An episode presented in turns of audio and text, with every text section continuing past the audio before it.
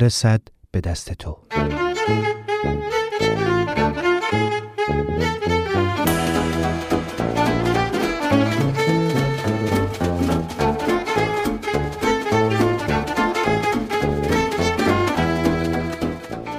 این نامه ماسک.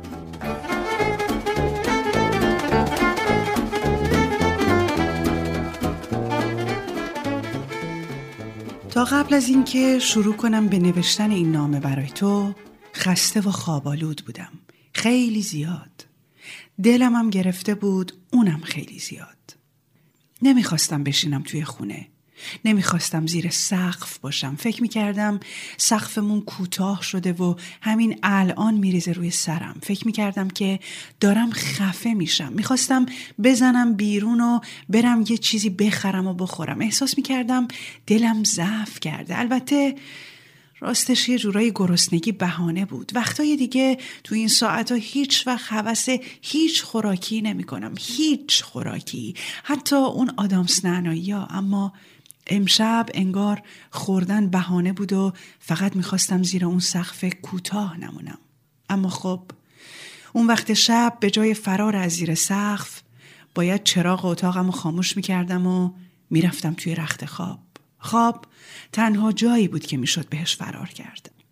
اما هر کاری هم می‌کردم خوابم نمی برد. توی نیم ساعت هزار بار پهلو به پهلو شدم درست مثل اون شب کنکور که همش ترس دیر رسیدن رو داشتم و وحشت گم کردن راه فردا تمام امشب فکر می‌کردم که برای سوال تو بهترین جواب چیه؟ امروز می‌تونست بهترین روز زندگی من باشه یه روز بی سوال و بی خیال روز بی جواب و بی استراب اما اینجوری نشد.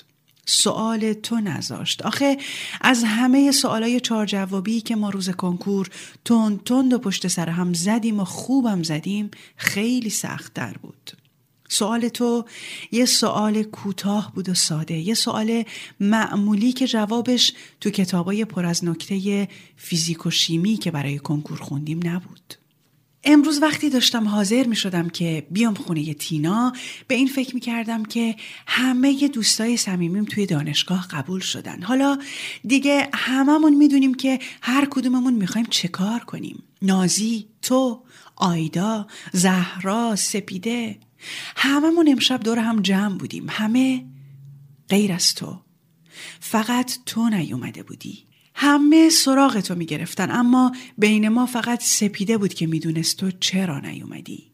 فقط اون بود که از تو شنیده بود با اینکه توی دانشگاه قبول شدی اما اجازه نداری اونجا درس بخونی. اون به ما گفت امشب نمیای تا هم خودت بیشتر ناراحت نشی و هم بقیه به خاطر تو ناراحت نشن. همین برای ما کافی بود که این علامت سوال گنده بیاد جلوی چشمامون که چرا؟ مگه ترانه کاری کرده؟ سپیده گفت خب اون اقلیته. ما همه گفتیم خب باشه. مگه آیدا اقلیت نیست؟ آیدا گفت نه آخه فرق می‌کنه. و اون موقع بود که ما فهمیدیم تو بهایی هستی و به خاطر عقیدت اجازه نداری که تو دانشگاه درس بخونی.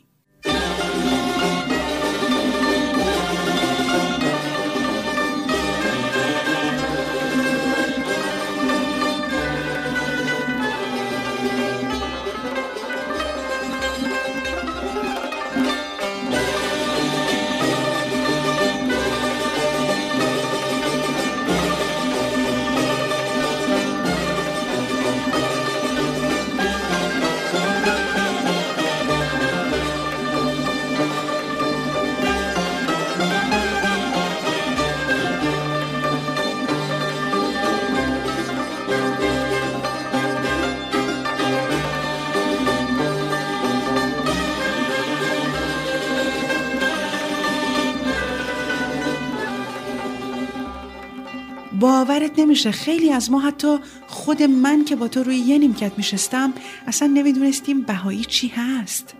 ما این همه وقت با تو هم کلاس بودیم و نمی‌دونستیم. حالا تازه داشتیم این اسم میشنیدیم و امروز هزار تا علامت سوال ریز و درشت اومده بود سراغمون. اونجا هر کسی درباره تو یه چیزی می‌گفت هر کسی یه قضاوتی می‌کرد هر کسی یه نسخه میپیچید. دادگاهی شده بود اونجا برای خودش بدون متهم. بعضیا ازت دفاع می‌کردن و بعضیا نه. زهرا می‌گفت چرا ترانه لجبازی می‌کنه؟ خب یه چیزی بنویسه خودش رو خلاص کنه. بعدش هر چی خواست باشه. کسی که بهش کاری نداره. نازی می‌گفت به ترانه نمیاد که بخواد جلب توجه کنه با این کارا. اون عاقلتر از این حرف است. آیدا گفت نمی‌دونم شایدم هر کسی دلش بخواد با اعتقاد خودش درس بخونه اما آخه باید دید به چه قیمتی. امروز من از همه عصبانی تر بودم. آخه من بیشتر از همه می‌دونستم که تو چقدر برای این کنکور زحمت کشیده بودی و برنامه ریزی کرده بودی. من بیشتر از همه می‌دونستم که تو چه آرزوهایی داشتی برای دانشگاه رفتن. برای همینم حکم نهایی رو صادر کردم و گفتم من کاری به این حرفا ندارم. امشب میرم و رازیش می‌کنم که پاشه بیاد دانشگاه. و اینجوری شد که تصمیم گرفتم قبل از اینکه برم خونه خودمون بیام پیش تو.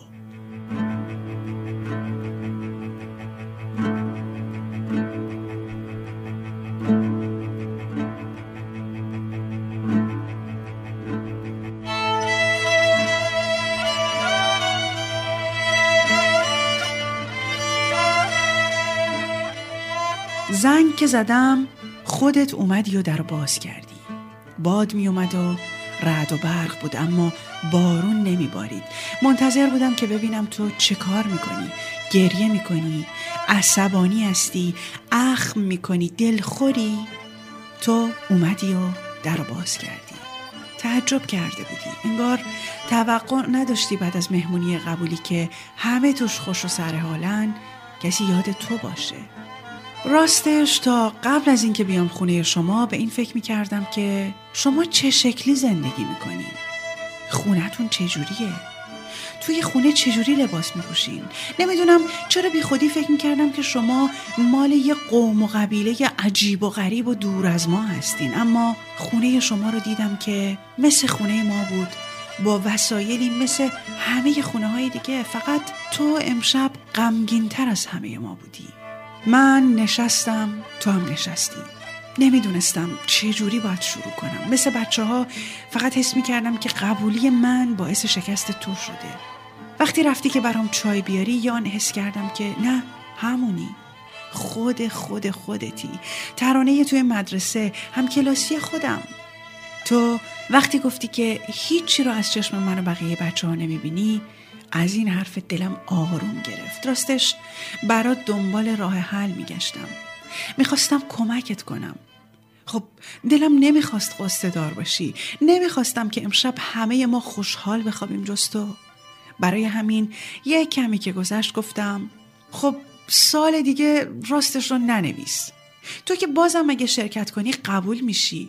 چرا با یه دروغ کوچیک خودتو خلاص نکنی؟ تازه اینکه دروغ نیست یعنی هست اما مسلحتیه.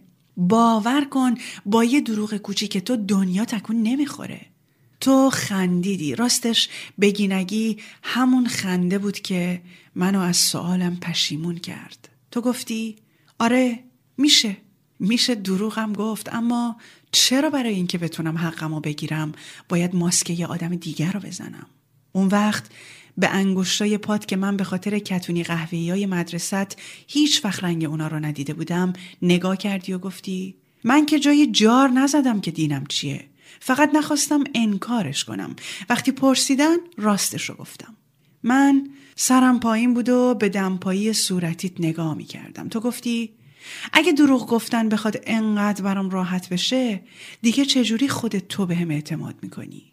من با تردید گفتم چی بگم؟ اون وقت تو ساکت شدی منم ساکت شدم. حرف درست بود اما راستش من راضی نمی شدم نمی خواستم تو با این حرف دل خودتو خوش کنی و درس و کلاس و از دست بدی. دنبال یه دلیل دیگه میگشتم دنبال یه حرفی که براش هیچ جوابی نباشه. همین شد که گفتم باشه. خب دروغ نگو حرفت درسته است خب تو که درست این همه خوبه از اینجا برو. اون طرف دنیا که کسی برای دانشگاه رفتن از دینت نمی‌پرسه منو بگو که گفتم این فکر اول از همه به ذهن من رسیده تو خندیدی و گفتی خیلی ها اینو میگن خیلی ها که مهربونن و دوست دارن کمکم کنن اما چرا باید از اینجا برم؟ آخه چرا؟ مگه منم که دارم زور میگم راست می‌گفتی؟ تو زور نمی‌گفتی دلا خون شو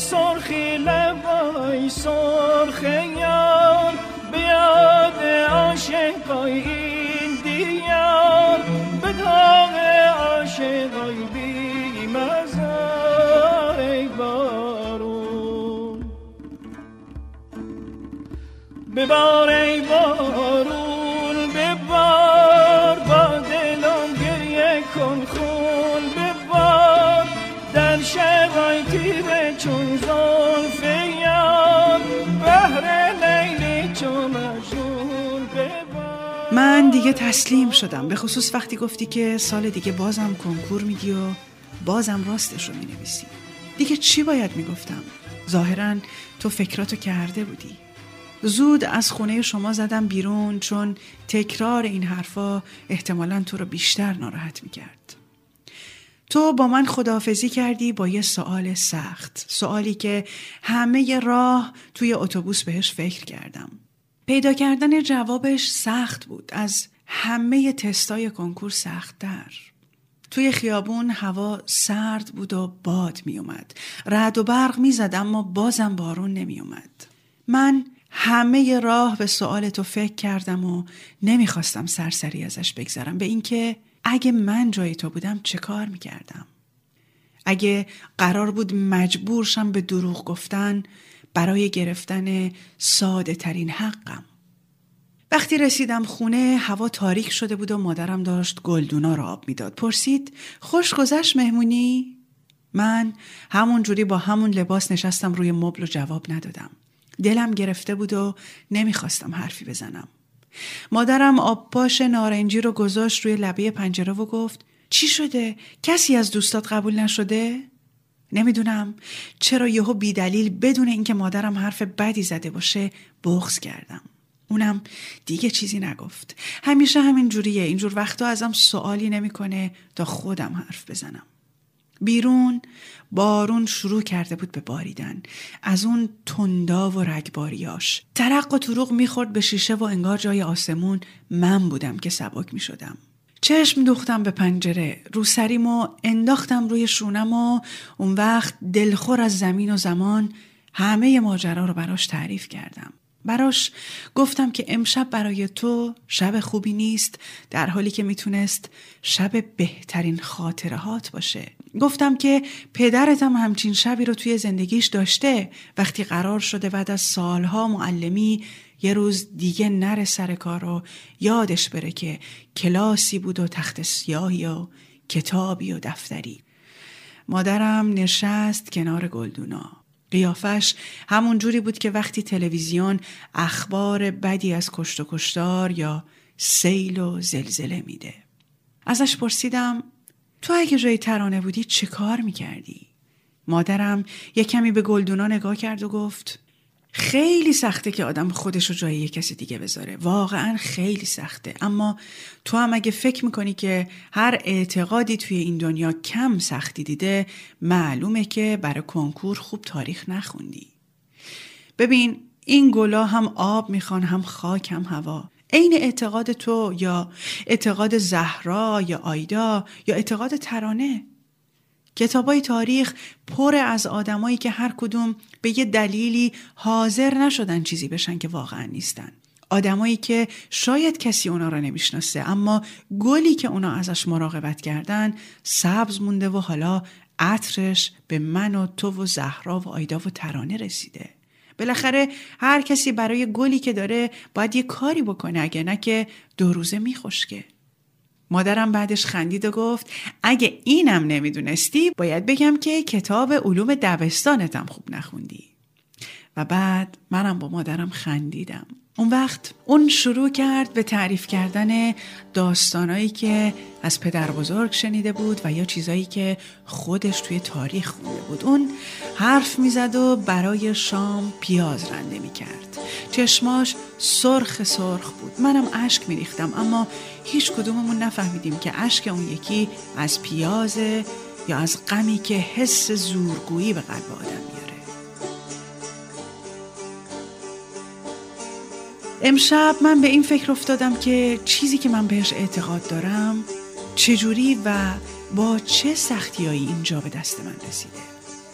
به قرنها پیش فکر کردم و داستانی که دنباله داره و معلوم نیست تا کجای آینده پیش میره.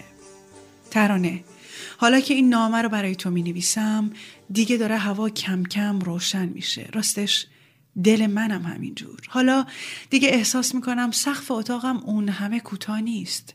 احساس می‌کنم هوا برای نفس کشیدن فراوونه. تو حق داری ترانه حق داری.